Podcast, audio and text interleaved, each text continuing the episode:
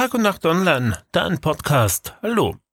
Wegen einer Home-Invasion im vergangenen Herbst ist am Donnerstag am Landesgericht Klagenfurt ein 31-jähriger Rumäne zu sechseinhalb Jahren Haft verurteilt worden.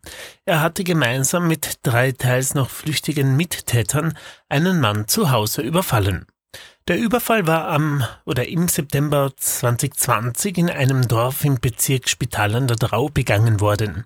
Die vier Männer waren nachts in ein Haus eingedrungen, hatten den Bewohner mit einem Messer bedroht, ihn gefesselt, geknebelt und geschlagen. Die Täter hatten unter anderem Bargeld, Schmuck und eine wertvolle Münzsammlung erbeutet. Eine wesentliche Rolle bei der Home-Invasion spielte die rumänische Pflegehelferin, welche die damals 92-jährige Mutter des Unfallopfers betreut hatte. Sie hatten den Angeklagten über Facebook kennengelernt und den Tatplan mitentwickelt. So lieferte sie Informationen, wann die Hausbewohner schlafen gehen, welche Türen abgesperrt und wo im Haus welche Wertgegenstände zu finden seien. Um ihre Mithilfe zu verschleiern, ließ sie sich bei dem Überfall auch leicht verletzen.